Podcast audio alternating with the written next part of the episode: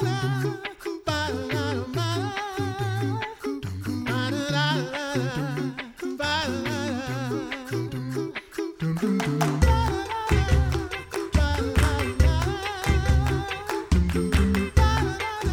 You're listening to the Coffee Hour. I'm Andy Bates. I'm Sarah Gulseth. It is Bach Week. This is super fun. On KFUO and the Coffee Hour.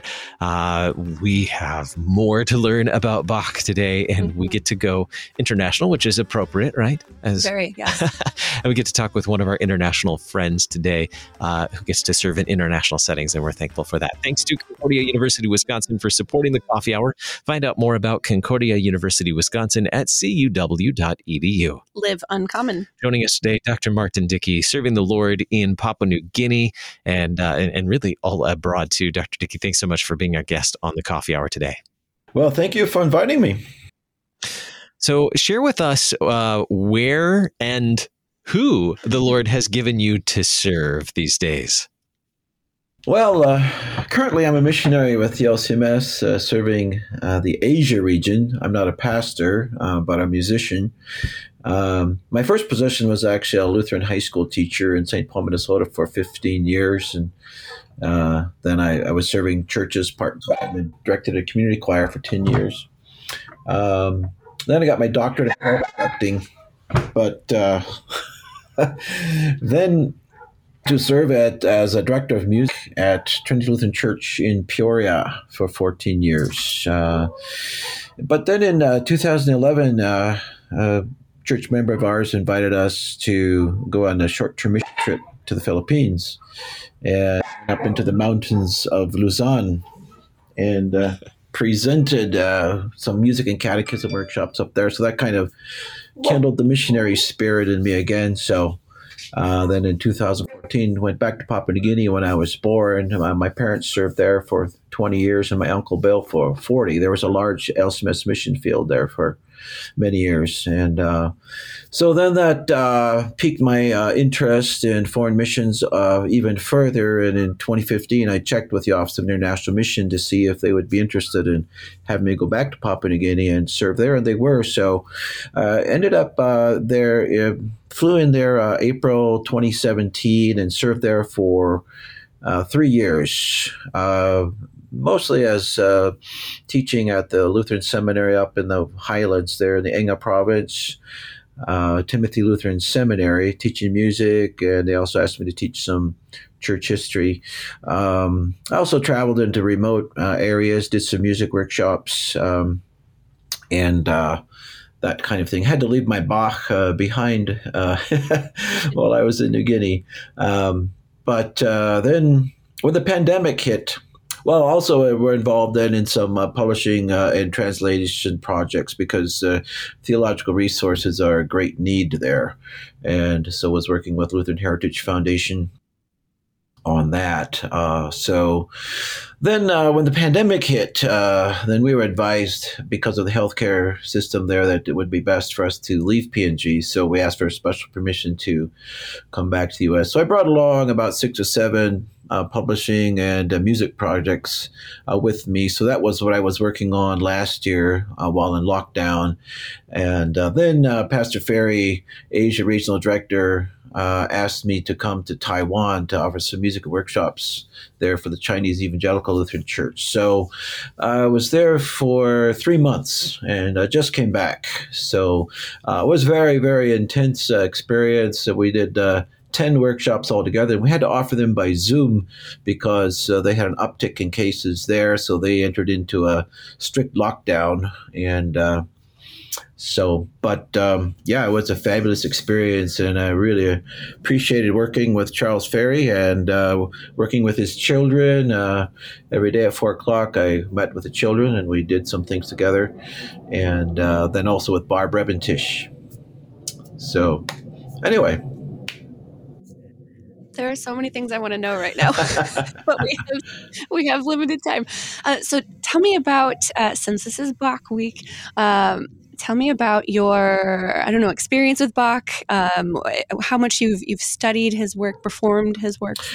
Well, uh, yeah, uh, my first experience uh, in hearing Bach was actually in Papua New Guinea. Um, not that there were any performances there, because. Uh, there, there weren't none at all, right. Uh, and even still. Um, but my parents uh, had a record player at the time. It was just a battery powered one and a small collection of records that they had brought over.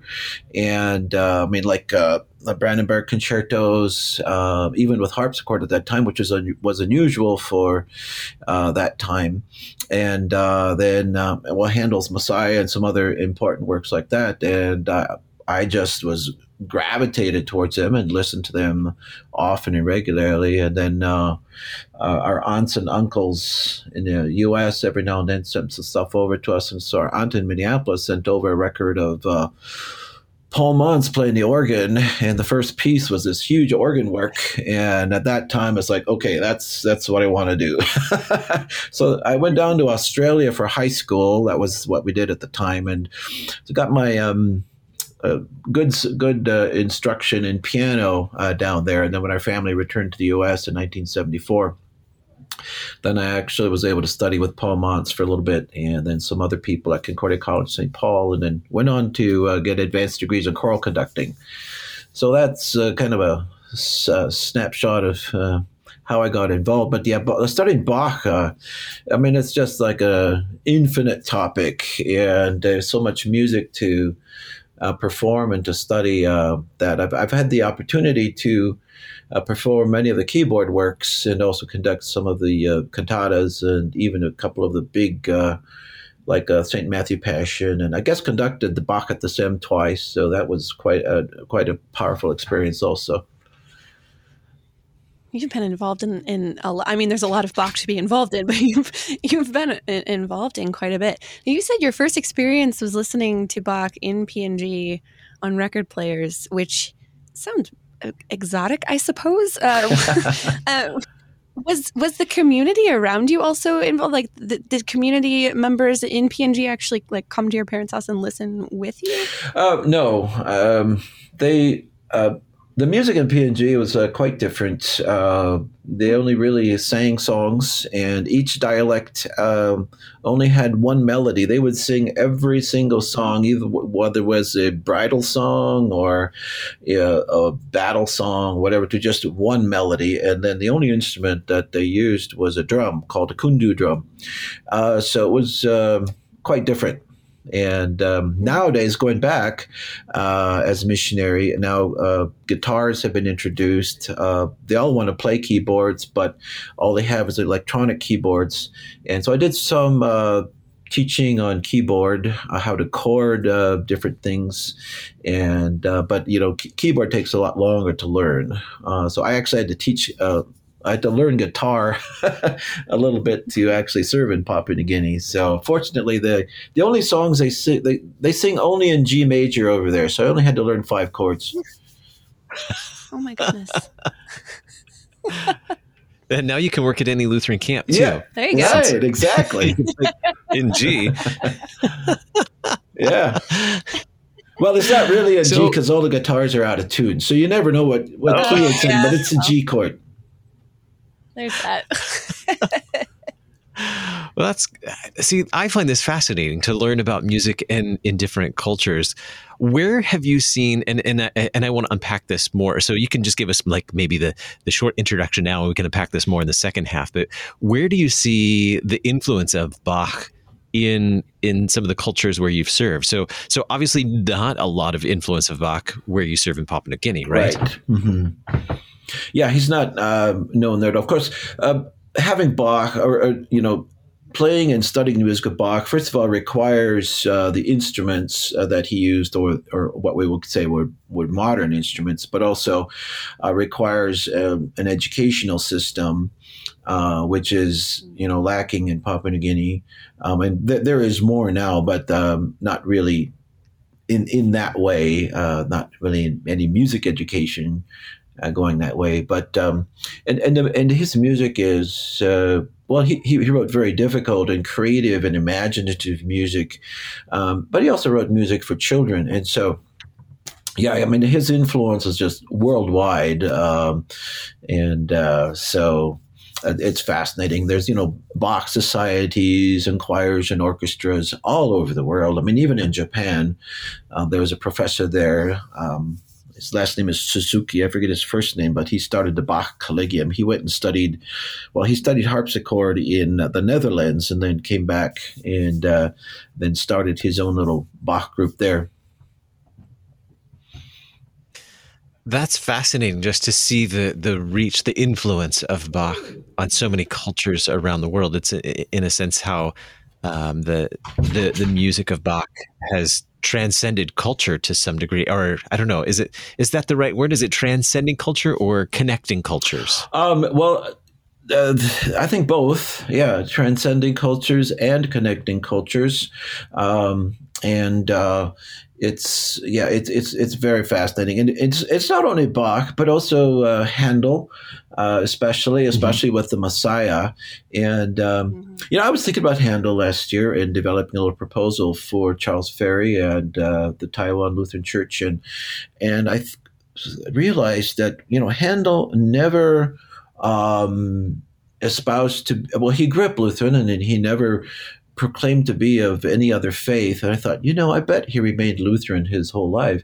And sure enough, I uh, then, doing some more research on the Messiah, discovered that uh, uh, Jeffrey Thomas, the director of the American uh, Bach soloists in San Francisco, uh, had come to the same conclusion and has a video actually out on YouTube uh, about that. But that, yeah, uh, Handel remained a staunch Lutheran his whole life. And so both of these giants, uh, their music is just, well, Handel with the Messiah, and then Bach with his cantatas and then his big works, but then also his little music for children. yeah, they, they just mm-hmm. formed uh, uh, the, you know, music for uh, the rest of from their time for hundreds of years, well, well, to the end of time, actually. And their music will be performed to the end of time. So what you've just informed me is that we now also need to have a Handel week. Yeah, yeah, we ought to. Well, yeah, make it happen. Today we're talking with Dr. Martin Dicke, serving the Lord in Papua New Guinea, but really, really serving abroad in a variety of places, and uh, we're celebrating Bach Week here and learning about the influence of Bach in so many cultures. We have more to talk about with Dr. Dicke in just a moment. You're listening to the Coffee Hour. I'm Andy Bates. I'm Sarah Gulseth.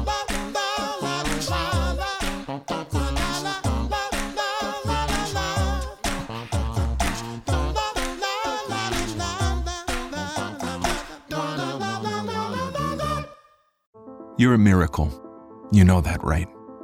A living, breathing, one of a kind miracle. You were created to stand apart, to share your gifts in the service of others, to make an uncommon impact in a common world. And at Concordia University, it's our mission to help you do that, to live uncommon. To learn more about Concordia, go to cuw.edu Welcome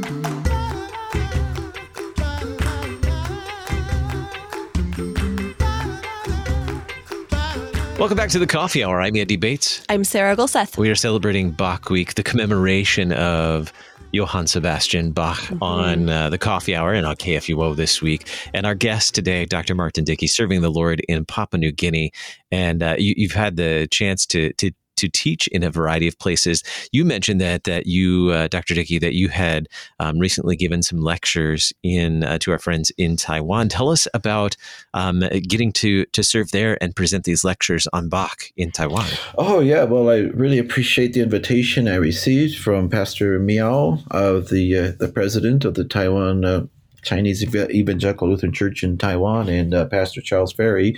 And so, yeah, I developed a proposal, and uh, they uh, they really liked it. Uh, was able to re- uh, get the visa, and so went over there. Um, and I had like you know 12 or 14 different uh, topics on the list, not expecting that they would want all of them, but they they, wanted uh, 10 of them.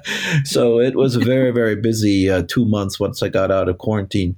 But um, yeah, we. Uh, uh, well, one of the things that I also did in Papua New Guinea, which I also did for the church in Taiwan is like, well, let's look at the Bible and let's see what the Bible says about worship and what the Bible says about music. And so uh, those were two of the different lectures. One I called the Eternal Song, which talks about uh, it's a summary of, of all of the music in the Bible, uh, starting from um, right after creation, the book of Job tells us the angels got together and they were just so amazed with what God God done. They sang a song, and then going through all the way to the book of Revelation, where we have the choirs singing eternally to the Lamb of God. So uh, that was one of the lectures. Uh, another one then was well, let's look at the book of Psalms then, and uh, there was an intense look uh, into that. But uh, there's also a new Lutheran hymnal there, which one of my co-missionary uh, Sandra Ryan um, helped put together and uh, so that was uh, published in 2019, a couple years ago.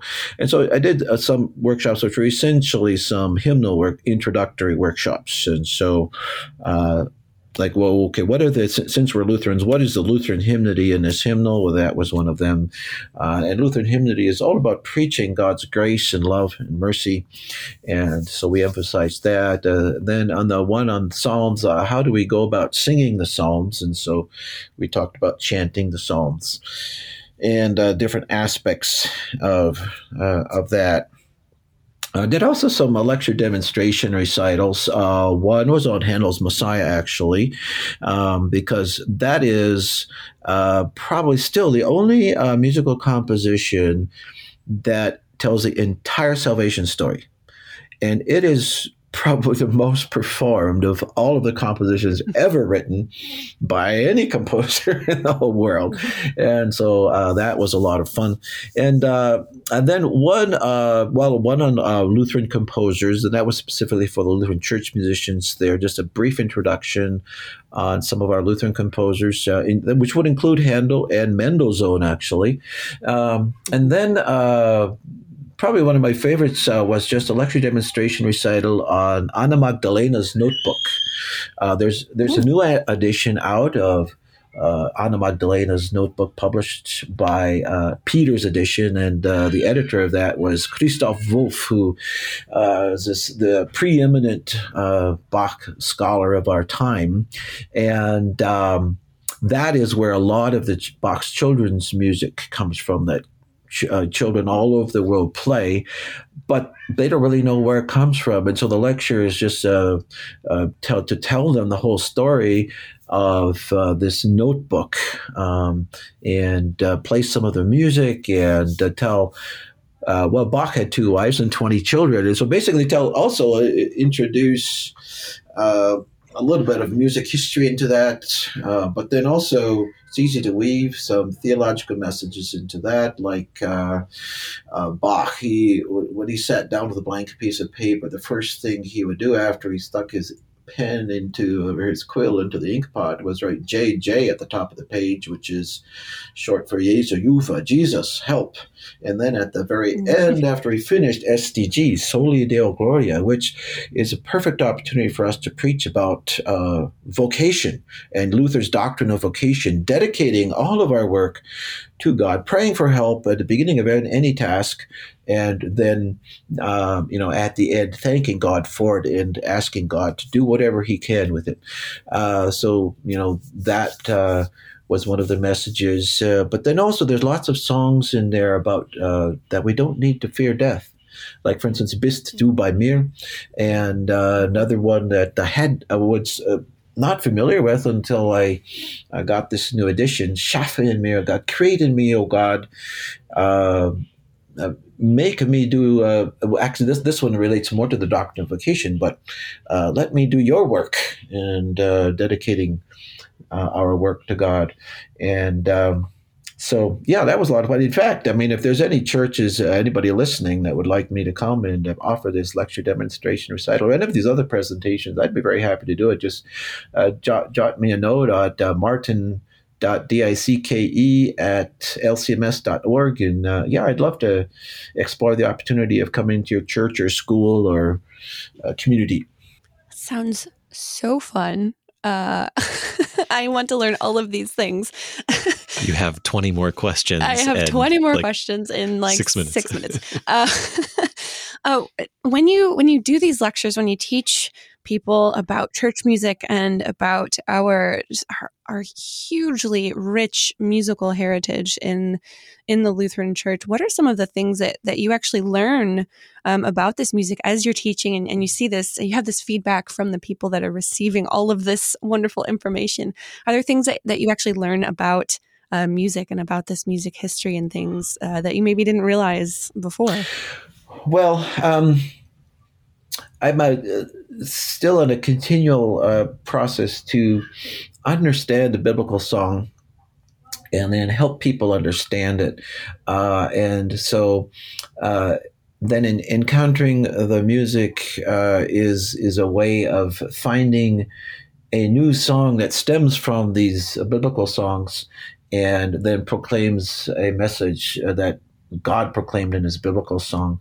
So uh, right now I'm, I'm doing a little bit of study on uh, the whole concept of aesthetics and theology. I'm going to be uh, doing a lecture for upcoming presentation at Concordia Seminary, where there's a conference in September on uh, this issue, and it's really interesting to study the uh, theological uh, literature because the now, the Reformed theologians are coming out uh, in support of uh, music and coming to our position uh, of music, whereas you know John Calvin and Zwingli must be turning over in their graves because you know they has like no no and uh, but Luther was like no we this is a gift of God uh, it's part of the created order and so we need to use it for God's glory and to God's end which is exactly what uh, then that's why there was this huge flowering of uh, Lutheran musicians, and still is today. I mean, there's you know thousands, tens of thousands, millions,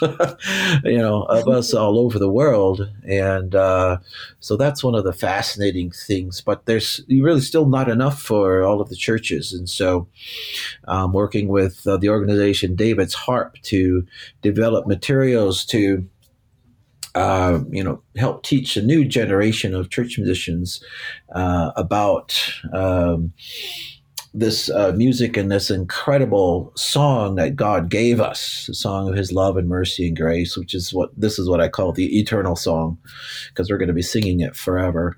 So, um, yeah, so just it, to encounter uh, new pieces that that proclaim this is, is always fun, then to be able to share them with people, and their reception of it is it, really uh, well in Taiwan uh, the reception and the thank you notes were amazing. Um, after two weeks uh, after I got out of quarantine, uh, then they entered into a very strict lockdown because there was a big uptick in cases. And it was actually the first lockdown they experienced for the whole pandemic. So I ended up having to do all these presentations on Zoom. And so uh, one advantage to that is I didn't have to travel over all over the country uh, as much and was able to spend more time in preparing um, the presentations. The other advantage is that now they're recorded and anybody can watch them at any time. Um, but the people were very, very thankful um, that um, they were they had something to do and something to encourage them uh, during these times, and so that that was uh, uh, very fulfilling. We have just a, about two minutes left. Reflecting on all that you've learned about Bach and some of the places you've gotten to serve in Papua New Guinea and just all the cultures that you've learned about, how have you, from your perspective, seen the Lord use the work of Bach for his purposes in the church around the world? Well, um, yeah, the, historically, the music of Bach is so important in music history that it stands as a testament uh, to the talent and creativity uh, that God gave to him. A lot of the people that perform it, though, however, um, you know, don't believe in God, and um, but the music is so great and its beauty is so great that they like Bach, um, and but then Bach, of course, much of his music is is sacred and proclaims the Lutheran faith, proclaims our understanding of the Bible and and uh, and emphasizes God's love, mercy, and grace. And so, when people who uh, perform this music then go in and study the texts, um, they're learning about this, whether you know they accept it or not, or whether the Holy Spirit then moves in their heart to accept it is is, is my prayer. Um, but you know, even in secular universities, when you study music history, I mean, Bach cantatas are so important that there's a page in all of these textbooks on the Lutheran Church here, and they have to study the Lutheran Church, e- even at these universities that you know are would, would outright reject the Christian faith. Um, you know, in music history class, uh, they still are being exposed to it. So, um, yeah, so God is using Bach as a, a, and as you know a testament then to the faith. Um, so it, it's very very fascinating, very interesting serving as a witness, even after he's gone on to glory, uh, his, his, legacy, serving as a witness. Oh, man, so much to learn during Bach Week. Our guest today, Dr. Martin Dicke, serving the Lord in Papua New Guinea. Thanks so much, Dr. Dicke, for, th- for being our guest on the coffee. Thank hour. you very much. God bless you. I'm Andy Bates. I'm Sarah Gulseth.